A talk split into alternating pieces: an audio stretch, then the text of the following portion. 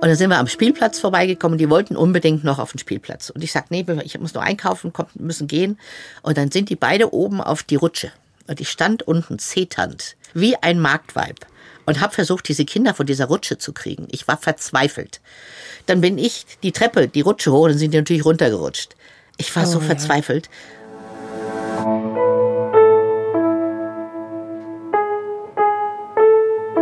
Eltern ohne Filter.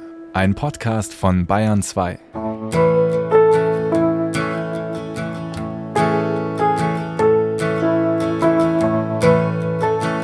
Hey, na, Weihnachten gut überlebt? Habt ihr euch entspannt? Könnte ich jetzt von mir nicht behaupten. Aber am Ende dieses krass spannenden und arbeitsreichen Jahres, da habe ich schon ein bisschen reflektiert. Was will ich eigentlich? Und wie kann ich meine persönliche Rush Hour ein bisschen entzerren. Und weil ich ja diesen wunderbaren Podcast habe, habe ich mir gedacht, ich muss ja nicht alleine grübeln, sondern ich kann jemanden fragen, der sich damit wirklich auskennt. Und dann habe ich mir Sabine Askodom eingeladen. Die ist eine der bekanntesten Coaches in Deutschland und selber Mutter von zwei erwachsenen Kindern. Sie berät seit Jahren auch Eltern und sie hatte ziemlich gute Tipps dabei. Aber hört selbst.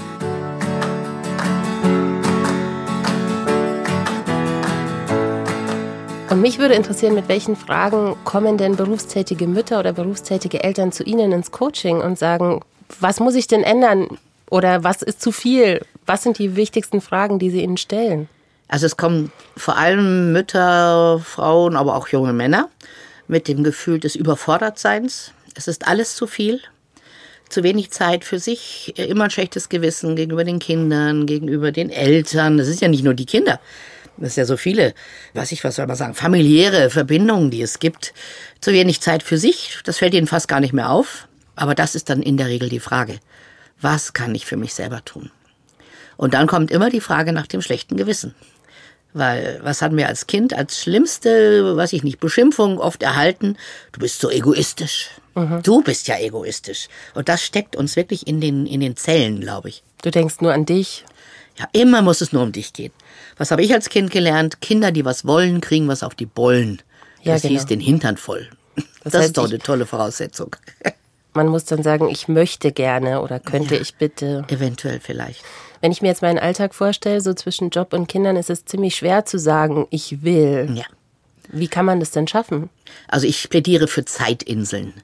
Also okay. wir haben ja diese Kinder, wir wollen sie auch nicht loswerden, weil ich wollte immer beides, ich wollte immer arbeiten und Kinder haben. Und es geht auch nicht, du sagst, es ist mir jetzt wurscht, die sollen ins Bett gehen, wann sie wollen. Ich habe mir angefangen, nach und nach kleine Zeitinseln für mich selbst zu bauen. Also ich habe jemanden, der sich in dieser Zeit verantwortungsvoll, liebevoll um die Kinder kümmert. Und in dieser Zeit tue ich was für mich und fange nicht an zu putzen. Oder zu arbeiten? Na, arbeiten fand ich auch nie schlimm, ehrlich gesagt. also, meine Kinder sind ein Dreivierteljahr auseinander und als sie klein waren und ich musste um neun Uhr im Büro sein, das weiß ich noch, dann war ich um neun Uhr im Büro und ich habe gedacht, so, das Schlimmste liegt hinter mir, jetzt kann es eigentlich nur noch schön werden. Weil der Stress mit den beiden Kindern, der eine angezogen, der andere angezogen, hat sich der eine wieder ausgezogen. Das werde ich in meinem Leben nicht vergessen, wie fertig ich in der Zeit war. Und wenn man einfach selber bestimmen kann, wann man sich mal den Kaffee macht und wann man mhm. den trinkt, das ist doch ein anderes Gefühl. Ne? Das stimmt, ja. Und mit erwachsenen Menschen reden können. Und die sagen, was sie stört. Ach, das war ja Erholung pur. Also für mich war Arbeit Erholung. Jetzt geht es aber vielen so, dass die sich zwischen Arbeit und, und mhm. äh, Kindern auch noch aufreiben. Ja. Ne? Also ja. die Arbeit wird auch noch wahrgenommen als Pflicht und als mhm. Stress. Mhm wie kann ich denn überhaupt raushören aus mir selber, was ich eigentlich will? Mhm. Das verlernt man ja total. Ja, also meine Erfahrung ist, wir brauchen so Momente des Innehaltens. Und deswegen kommen Menschen auch ins Coaching, dass sie einfach mal zwei Stunden Zeit haben, über sich selbst überhaupt nachzudenken und sich zu spüren. Weil ich weiß, dass so in Stresszeiten spürt der Mensch sich nicht mehr. Es gibt aus der psychologischen Forschung eine Erkenntnis und die heißt, Stress macht blöd. Also die haben das anders genannt, ich verkürze das immer. Aber wenn wir im Stress sind, kommen wir nicht auf Gedanken, wir kommen nicht auf Ideen. Und deswegen ist es so spannend, dass wenn man mit denen redet und sagt, warum fragen Sie nicht einfach mal die Nachbarin, ob sie beide Kinder an einem Mittag abholt und die Kinder zusammen essen und spielen und sie machen das an einem anderen Tag, dann schauen die dann immer mit großen Augen an, sie sind nicht auf die Idee gekommen. Mhm. Stress macht blöd. Im Alltagsirrsinn. Ja, ja. Und wenn ich mir jetzt so die Nachbarin angucke und denke, naja gut, die hat auch viel Stress, wie schaffe ich es denn überhaupt, die um Hilfe zu fragen? Äh, Gegengeschäfte. Also ich bin wirklich für Gegengeschäfte. Dafür nehme ich deinen mit zum Sport. Oder ich bin mittwochs zu Hause und dann koche ich gerne für die. Also ich bin für Geben und Nehmen. Also äh, den anderen immer zu strapazieren, das geht nicht einfach so. Das sehe ich auch so. Ich glaube, dass Mütter viel zu wenig Gegengeschäfte machen und dass sie viel zu wenig reden. Ich war ja viele Jahre bei der Zeitschrift Eltern, als meine Kinder klein waren, was sehr praktisch war, weil ich sofort tausend Themen hatte. Und da haben oft junge Mütter angerufen und gesagt, Frau Auskommen, ich muss jetzt mit Ihnen reden. Also ich war so die große Mutter für die, mhm. weil sonst äh, schlage ich mein Kind. Und dann habe ich immer gefragt, haben Sie denn nicht andere Mütter in der Nachbarschaft? Ja, sag ich, können Sie mit denen nicht mal darüber reden, wie es ihnen geht? Nein, das möchte ich nicht. Ich möchte nicht, dass die denkt, dass ich eine schlechte Mutter bin. Die gesellschaftlichen Erwartungen. So ist es. Dann sitzen lauter einsame Mütter in ihrer Reihenhaussiedlung und erzählen sich, wenn sie sich treffen, nur, oh, wie wundervoll alles ist. Und Kai, äh, Uwe macht jetzt auch schon Mandarinenkurse. Ich weiß nicht was alles. Also diese falsche Angeberei, die hindert uns wirklich. Ehrlichkeit wäre das, was Mütter bräuchten. Jetzt versuchen wir ja zurzeit so ein bisschen den Filter auch zu lüften, so mhm, und ja, zu sagen, genau. so ist, ist es wirklich. Aber es fällt den Leuten nicht leicht, das zu akzeptieren. Vor allem von mhm. außen, wenn man drauf guckt und sagt, jetzt jammern diese Eltern, diese Mütter dauernd. Das kann doch nicht so schlimm sein. Warum haben die überhaupt Kinder bekommen? Die Frage ist ja, ob ich jammern muss oder ob ich einfach ehrlich erzählen kann, wie es ist. Ich glaube, das ist ein großer Unterschied. Wir fürchten, dass wir jammern, wenn wir sagen, wie es ist. Mhm. Aber jammern hieße ja, dass ich nichts verändere, dass ich da mich als Opfer sehe. Und das wollte ich nie als Mutter, mich als Opfer sehen. Das war meine Entscheidung. Ich wollte diese Kinder, ich habe nicht geahnt, was es bedeutet, das ist die andere Sache. Aber ich habe immer mit anderen geredet. Also wir hatten, ich habe da in der Nähe vom Fidelio Park hier in München gewohnt, wir hatten da eine Krabbelgruppe und dann hatten wir eine Müttergruppe. Und dann haben wir uns gegenseitig erzählt und dann haben wir getanzt miteinander. Und das brauchen wir. Wir brauchen Gemeinschaft. Der Mensch ist ein Herdentier. Also wie jede Elefantenkuh die anderen Elefantenkühe braucht. Ja, die Bullen weniger. Aber wir, ich glaube wirklich, Frauen brauchen Frauen in dieser Situation. Wir brauchen auch gute Männer. Aber wir brauchen auch die anderen Frauen, die alle etwas haben, was wir uns oft untersagen, nämlich Selbstmitgefühl. Ja. Und Selbstmitgefühl ist was anderes als Jammern. Und die Wertschätzung vielleicht für die eigenen Entscheidungen, weil das ja. ist ja was, was auch schwerfällt, einzufordern, zu sagen, ich habe mich jetzt entschieden für diese Zeitinsel und wenn dann jemand das anders sieht, dass man dann auch sagen kann, ja gut. Mach, wie du es meinst. Ja, aber das heißt Selbstbewusstsein und ein Mütter-Selbstbewusstsein ist nicht selbstverständlich. Also dieser Stolz darauf, hey, ich habe mich getraut, ich habe es gemacht, ich krieg das hin, das erlebe ich viel zu selten. Wir haben ja da auch so ein bisschen diese Mehr von der starken Frau. Gerade wenn die Frau dann noch alleinerziehend ist, dann ist es eine mhm. ganz starke Frau, die kriegt was hin, was andere ja. nicht hinkriegen. Ich mhm. sehe das immer so ein bisschen zweischneidig. Mhm. Ja. Wie ist das bei Ihnen? Äh, ich glaube, das ist in jeder Lebenssituation. Ich habe gerade eine andere Situation. Mein Mann ist dement geworden. Und dann kamen so Mails und WhatsApp-Nachrichten. Äh, Wenn du mal jemanden zum Reden brauchst, dann melde dich bei mir. Und ich habe gedacht, ihr habt keine Ahnung. Und ich glaube, das ist bei jungen Müttern genauso. Die brauchen doch niemanden, mit dem sie darüber reden können. Die brauchen tatkräftige Hilfe. Ich hätte mich gefreut, wenn einer geklingelt bei mir hätte und gesagt, komm, jetzt geh mal eine Runde spazieren. Oder bei einer jungen Mutter empfehle ich anderen, dass die einfach mal sagen, du, ich bin jetzt Mittwochnachmittag, wenn du willst, bei deinen Kindern und mach du was Schönes. Und nicht, lass uns mal reden darüber, wie schwer du es hast. Das ist doch schrecklich. Ja, wobei ich schon das auch so empfinde, dass dieses Reden so ein Stück weit erleichtert, weil man nicht immer dieses totale Glück ausstrahlen muss. Also dieses totale Glück in der, ja. in der Mutterrolle. Nein, muss man nicht. Aber da hat man in der Regel ja auch Freundinnen, mit denen man darüber reden kann. Also ich bin für tatkräftige Hilfe. Wenn ich als Nachbarin sehe, diese junge Mutter, boah, die macht und tut und hat kaum Zeit mal zum Duschen, dann würde ich sie ansprechen und sagen, wenn sie wollen, kann ich am Wochenende von acht bis um zehn mit ihren Kindern spielen. Jetzt habe ich tatsächlich so einen Fall, in meinem Umfeld eine alleinerziehende Mutter, die auch oft sagt, dass es sehr schwer ist. Mhm. Und ich habe ihr so ab und an angeboten, komm doch mal vorbei mit deinem mhm. Kind, dass es sich an uns gewöhnt und dann kannst du die auch gerne mal bei uns lassen. Und ich spüre da so einen innerlichen Widerstand, ah, weil sie denkt, sie muss es alleine schaffen. Wie können wir uns ja. denn freimachen von diesem, ich muss es alleine schaffen, weil ich habe mich doch dafür entschieden? Hm. Das ist ein Prozess. Also das geht auch nicht mit einmal Schalter umlegen, glaube ich. Also das Angebot finde ich schon mal klasse. Sie weiß, ich könnte, wenn ich mich trauen würde. Das Zweite ist, glaube ich, dass wir auch eine andere Erscheinung von Müttern brauchen in der Öffentlichkeit. Also ich denke so an Fernsehsendungen, wo diese alleinerziehende Mutter immer der Held ist. Tatkräftig. Alle Männer sind doof sowieso in diesen Filmen und sie ist die einzige, die schafft und Tag und Nacht schuftet. Also ich hätte gern mal in Filmen die Mutter, die wirklich sagt, Leute, jetzt könnt ihr mir alle den Buckel runterrutschen. Ich kann nicht mehr. Komm jetzt bitte einer her und nimm mir dieses Kind für die Zeit ab. Aber das ist natürlich bei dieser, unserer Mütterideologie, der wir in Deutschland auch so nachhängen, geht das natürlich gar nicht. Frauchen muss immer stark sein und alles hinkriegen. Ja gut, da gibt es irgendwie so dieses Heilige alles hinkriegen und dann aber auch das Hilflose. Also das ja, genau. so gar nicht. Dazwischen gibt's nichts. Dass ich mal schwach sein darf und dann wieder stark. Dieses, die Vorbilder, glaube glaub ich, gibt's zu wenig. Und deswegen ist es gut, was ihr hier macht mit diesem Podcast. Dass die, das ehrliche Leben von Müttern gezeigt wird. Und, auch nicht von Vätern. Honeymoon-Leben oder von, natürlich von Vätern auch. Und dieses ehrliche Leben, wie Eltern manchmal einfach nicht weiter können und dann wirklich tatkräftige Hilfe brauchen. Und dass man auch manchmal jammern darf. Und das heißt nicht, dass ich eine Jammerliese bin. Vielleicht sollten wir aufhören mit dieser Olympiade auf diesen Spielplätzen wo ja immer nur erzählt wird, was der kleine Schnuffi kann und was die kleine Prinzessin wieder gesagt hat. Also ich glaube, die Spielplatzehrlichkeit würde ich gern mal einfordern. Vielleicht könnte man auf die Spielplätze so, so Schilder stellen. Hier darf nur ehrlich gesprochen werden. Auf diesem Spielplatz sind wir ehrlich zueinander. Wir müssen keine Show machen, wir müssen uns nicht besser reden, als wir sind. Finde ich eine gute Idee. Wir dürfen Menschen sein, wie wir sind.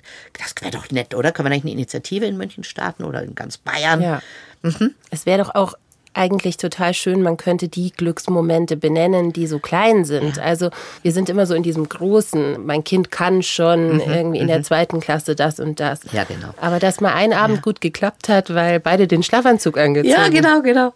Ich weiß, ich habe, als die Kinder kleiner waren, haben wir, mein Mann und ich, abwechselnd bis nachts um elf oft an ihren Betten gesessen, weil wir zwar in dieser Zeit, wo man wusste, darf die Kinder nicht alleine lassen. Und ich weiß noch, wenn um, neun hatte ich das Gefühl, sie schlafen, und dann bist du aufgestanden und das Knie hat geknackt und dann waren sie wieder wach. Und dann denkst du, bist bekloppt. Aber im Nachhinein denke ich, ich habe jetzt beide Kinder bei mir in der Firma. Wir sind jetzt Mitgesellschafter. Ich habe nicht alles falsch gemacht. Also das ist ein später Trost für Eltern, dass später es sich auszahlt, wenn man liebevoll mit den Kindern ist, viel Zeit investiert, dass man es vielleicht nicht gleich sieht, aber dass es sich auf Dauer lohnt. Und die Paarzeit, wenn man dann bis ja. halb elf am Bett ja, sitzt? Paarzeit äh, ist eine Zeit lang eingeschränkt, ist vielleicht so. Und da sage ich mir auch, das ist der Lauf der Dinge. Also ein glühendes Liebespaar zu sein, drei kleine Kinder zu erziehen und beide arbeiten gehen und einen Haushalt schmeißen, das ist Romantik. Und es gibt Zeiten, wo es halt vielleicht nicht so knallt. Und dann gibt es wieder andere Zeiten, wo es wieder anders wird. Natürlich empfehle ich auch, sich Zeit für das Paar auch zu nehmen. Ich hatte mal einen sehr erfolgreichen Mann im Coaching, der wollte mit mir gar nicht über seine Karriere reden, sondern über seine Ehe. Weil er hat drei kleine Kinder, er sieht die fast nie. Und das hat ihn traurig gemacht. Und dann haben wir einen Plan entwickelt, wie kann er öfter zu Hause sein. Und dann habe ich ihn gefragt, was wann waren Sie das letzte Mal mit Ihrer Frau allein unterwegs? Ja, es war vor der Geburt oder nach, bei der Geburt, nach der Geburt des ersten Kindes. Und dann haben wir einen Paarplan gemacht. Ich habe gesagt, was macht Ihre Frau denn so gerne? Tanzen gehen. Sag ich, ja, dann überwinden Sie sich doch bitte einmal und laden Sie zum Tanzen ein. Also, das ist aber nicht mit Spontanität zu schaffen. Das habe ich inzwischen gelernt. Ich habe früher mhm. versucht, privat nicht zu planen, also so die Freiheit zu haben. Und ich habe festgestellt, ohne Planung privat schaffst du gar nichts. Vor allem in dieser Phase. Ne? Ja, da brauchst du einen Plan. Also, Samstagabend kommt jemand, den die Kinder lieben und akzeptieren und respektieren und wir sind dann mal weg. Also dann braucht's wirklich, ja, Zeiten. Also ich empfehle dann wirklich, den Kalender zu schnappen. Zusammen am besten. Zusammen und zu sagen, wir nehmen uns den Abend, den Vormittag ist ja auch mal schön, wenn die Kinder weg sind, einfach liegen bleiben zu können, ist ja auch was Herrliches. Mhm. Also ich glaube, da braucht's mehr Fantasie, als wir manchmal aufbringen können. Und jetzt geht man aus miteinander und man hat sich das von langer Hand geplant und hat es alles mhm. ordentlich gemacht. Und das Kind wird krank. Und dann sitzt Oder? man da und das ist dann gar nicht so toll. Ja, Oder man hat sich dann die Zeit freigeschaufelt, um endlich arbeiten zu können und man sitzt an seinem Schreibtisch und denkt, ich habe aber darauf überhaupt keine Lust. Ist es auch okay, seine Ziele herrlich. wieder das ist aufzugeben? Doch herrlich, sich zu langweilen. Endlich mal wieder langweilen. Ich glaube, dass wir das völlig unterschätzen. Wirklich das, das Edle an der Langeweile. Einfach sitzen und blöd vor sich hingucken. Das ist doch ein Geschenk Gottes, wenn man kleine Kinder hat. Zu zweit einfach irgendwo zu sitzen, ohne dass man denkt, jetzt müssen die Funken fliegen, sondern einfach mal da sitzen, in Ruhe was trinken, ab und zu mal was sagen. Übrigens, das ist ja auch eine Art der Männererholung. Das können wir Frauen manchmal nicht aushalten. Zu sitzen und zwei Männer schweigen. gehen aus, setzen sich an die Bar und trinken ein Bier und schweigen. Und sagen, es war so ein schöner Abend. Wir Hm. Frauen denken ja, wir müssen dann auch ganz viel machen und über uns reden. Wir überfordern Männer dann ganz oft gleich ein Beziehungsgespräch. Der erste freie Abend und ich mache mit ihm ein Beziehungsgespräch. Man hatte ja auch vorher keine Zeit dafür. Ja, wir haben ja noch so viele Wörter übrig, wie man sagt. Und dann mag der vielleicht beim zweiten Mal gar nicht mehr mit mir ausgehen. Komisch, gell? Aber andererseits ist es so, dass ich wahnsinnig viele Frauen kenne, die sich gerade in dieser Familienzeit nicht gut langweilen können. Im Gegenteil, die sich dann noch was vornehmen Ja. und sagen, jetzt muss die zweite Karriere kommen oder es kann doch nicht nur jetzt Ja, Familienzeit sein. Ja. Was raten Sie denn da? Also ich frage immer ab, wobei vergessen Sie die Zeit zum Beispiel? Also wann sind Sie im Flow, wenn Sie was tun? Und dann kommen manchmal ganz andere Sachen. Alleine spazieren gehen. Ein Träumchen. Ich weiß nicht, Bauchtanz habe ich gemacht in der Zeit. Weil da musste ich nicht reden. Ich durfte mich einfach bewegen nach Vorgabe mit Musik. Besser konnte ich es mir nicht vorstellen. Also diese Zeit, dich vollzupacken gleich wieder mit ambitionierten Zielen. So, ich glaube, es kommt erst die Erholung und dann kommt die Energie, um wieder was zu tun. Und für Sie war der Flow auch ein bisschen in der Arbeit? Ja, absolut. Ich habe ich hab die Arbeit gemacht, die ich geliebt habe. Vielleicht ist auch nochmal ein entscheidender Faktor, wenn ich meine Arbeit eigentlich nicht mag. Und dann sitze ich in der Arbeit und denke, wie schön wäre das jetzt mit meinen Kindern zusammen sein zu können. Dann wird es schwierig. Ich bin Journalistin gewesen. Ich habe das mit Leib und Seele gemacht. Und dann fällt es sicher leichter. Und manchmal muss man auch überlegen, mache ich eigentlich das Richtige? Ist es die Phase, wo man vielleicht auch nochmal überlegen kann? Überlegen kann man, bis man 50 ist, habe ich festgestellt. Nee, das ist. Ich, nee, ich glaube sogar, die Phase kommt bei den meisten Menschen erst, wenn der, die größte Anspannung vorbei ist. Also in Also dieser Anspannungszeit sich nochmal umorientieren, ist gar nicht so einfach. Also zu mir in die Ausbildung zum Beispiel, ich, ich bilde ja Coaches aus, kommen ganz viele Mütter, wenn die Kinder sechs und acht sind. Genau, wenn die Also dann. beide in die Schule gehen, es eine gewisse Normalität gibt, dann können sie wieder an sich denken. Vorher ist es schon schwierig. Und wenn ich jetzt so aufs nächste Jahr gucke, wir sind ja jetzt am Ende des Jahres, haben Sie einen Tipp, wie man es schafft, sich nicht wieder total zu überfordern und alles reinzupacken? Also es gibt ganz viele kleine Ansätze. Also das eine Rezept gibt's nicht, glaube ich nicht, kenne ich nicht. Eine wirklich gute Übung, die also nachgewiesenermaßen einen guten Effekt hat, ist sich abends hinzusetzen, bevor man um tot umfällt im Bett und drei Dinge aufzuschreiben, die heute gut gelungen sind. Weil es ist ja nicht so, dass alles nur Stress ist. Also, der Kleine ist fröhlich in den Kindergarten gegangen. Das ist ja schon mal eine Leistung. Ich habe es geschafft, pünktlich nach Hause zu kommen und hatte noch eine Viertelstunde für mich selbst. Uns Essen hat auch noch allen geschmeckt und wir haben fröhlich geredet. Also es sind ja schon drei epochale Tag. Erfolge. Und das vergessen wir manchmal unterm Stress, dass es ja nicht alles schlimm ist. Und ich habe mich an meinen Kindern erfreut, immer und immer wieder. Manchmal habe ich sie verflucht und hätte sie zur Adoption freigeben können, natürlich. Also eine der stressigsten Situationen. Ich habe die beide nachmittags vom Kindergarten und von der Schule abgeholt. Die waren im Hort, die große. Und dann sind wir am Spielplatz vorbeigekommen. Die wollten unbedingt noch auf den Spielplatz. Und ich sag, nee, ich muss noch einkaufen, müssen gehen. Und dann sind die beide oben auf die, auf die Rutsche. Und ich stand unten zeternd, wie ein Marktweib und habe versucht, diese Kinder von dieser Rutsche zu kriegen. Ich war verzweifelt. Dann bin ich die Treppe, die Rutsche hoch, dann sind die natürlich runtergerutscht. Ich war so verzweifelt. Und ich kenne solche Situationen. Und vielleicht ist das der Trost. Es geht vorbei. Es geht wirklich vorbei. Man, wir haben ja eine Menge Warum mit der Geburt mitgekriegt. Weil die brauchen wir auch mit Kindern. Ich sage mal, ein bisschen aufheben für die Pubertät, dann brauchen wir es vielleicht wieder. Warum? warum mache ich das alles? Dieses Warum brauchen wir. Also, wofür mache ich es und warum ist es gut? Das vergisst man zwischendurch manchmal. Sich das wieder klar zu machen. Wollte ich lieber ohne Kinder leben? Und wenn nicht, muss ich den Preis bezahlen. Und ich glaube, das ist eine ganz nüchterne Ansicht. Ich habe mich dafür entschieden. Und alles hat einen Preis. Kinder zu haben hat einen Preis. Keine Kinder zu haben hat auch einen Preis. Arbeit, zu arbeiten hat einen Preis. Nicht zu arbeiten hat auch einen Preis. Und was möchte ich für mein Leben? Und wenn ich das möchte, äh, dann zahle ich einen Preis. Dann Und kann ich ich, darf halt aber nicht. trotzdem drüber jammern. Ja, fünf Minuten jammern ist okay, finde ich. Und da darf man sagen, und ich habe mich für dieses Leben entschieden. Wenn es so ist. Wenn ich mich nicht entschieden habe, sondern jemand anders hat für mich entschieden, dann muss ich leider was ändern. Also dann geht es um Selbstbestimmung. Und das ist ja auch so eine Phase, in der junge Mütter und junge Eltern sind. Leben wir so, wie wir das wollen? Also meine Tochter hat sich entschieden, sie will ihre Kinder nicht so erziehen, wie es so in Ratgebern steht, sondern sie sagt, das Kindeswohl geht immer vor. Und dann steckt sie halt zurück. Aber sie will es so. Und das finde ich so faszinierend. Sie macht das, was sie für richtig hält. Und ich glaube, da können Mütter noch viel mehr Selbstbewusstsein entwickeln.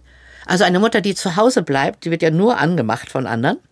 Aber sie sagt, hey, ich mache das, weil ich das für richtig finde. Eine Mutter, die in die Arbeit geht, wird angefeindet von anderen und die kann sagen, ich habe das für mich entschieden. Ein Vater, der zu Hause bleibt, der wird ja noch mehr bemitleidet. Oder bewundert. Bewundert und bemitleidet gleichzeitig, aber er ist trotzdem ein Waschlappen. Und als ich bei Eltern war, habe ich mal eine Studie gelesen, die gilt heute noch genauso. Und die hat festgestellt, dass wenn die Mutter mit ihrer Entscheidung glücklich ist, dann ist das Kind glücklich. Egal, ob sie berufstätig ist, Vollzeit, Teilzeit oder zu Hause ist. Also die Zufriedenheit der Mutter strahlt auf die Kinder aus. Die Väter waren leider in dieser Studie noch nicht gefragt, weil die waren alle arbeiten damals. Aber ich glaube, wenn die Eltern zufrieden sind mit ihrer Situation, kann das Kind zufrieden sein. Sonst also, nicht, wenn man, sonst heult das Kind für uns. Also wenn man Akteurin oder Akteur ja. in seinem eigenen Leben Handelnde. ist. Ja. Das nehmen wir uns dann fürs nächste Jahr vor. Gerne. Vielen Dank, Sabine Askutter. Danke Ihnen. So what should we do? Do you think we can end this contest? Take each other's hands and get back to the surface. Eltern ohne Filter ist ein Podcast von Bayern 2. Die Redaktion hat die geduldige Antonia Arnold und produziert hat Anja Beusterin. Uns gibt's übrigens auch auf Instagram unter Eltern ohne Filter. Ich wünsche euch einen guten Rutsch mit ganz entspannten Kindern. Und bei uns geht's im neuen Jahr mit meinem persönlichen Neujahrsvorsatz weiter. Ich will nämlich weniger schimpfen. Darüber rede ich mit Erziehungsexpertin und Autorin Nicola Schmidt. Und falls ihr da auch Bock drauf habt, dann abonniert doch einfach diesen Kanal. Im nächsten Jahr gibt es dann hier auch wieder ehrliche und ergreifende Elterngeschichten. Versprochen.